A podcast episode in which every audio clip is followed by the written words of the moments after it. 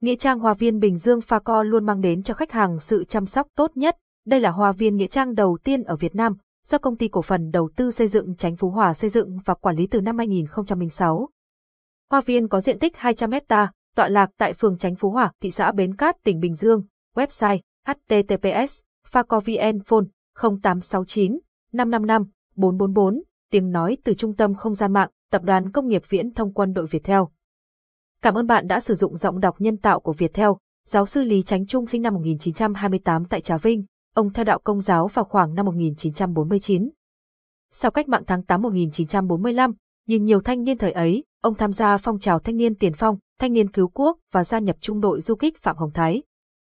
Nghĩa trang Hoa viên Bình Dương Pha Co luôn mang đến cho khách hàng sự chăm sóc tốt nhất. Đây là hoa viên nghĩa trang đầu tiên ở Việt Nam, do công ty cổ phần đầu tư xây dựng Chánh Phú Hòa xây dựng và quản lý từ năm 2006.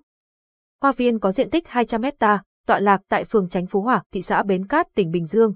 Website https facovn phone 0869 555 444 tiếng nói từ trung tâm không gian mạng, tập đoàn công nghiệp viễn thông quân đội Việt Theo.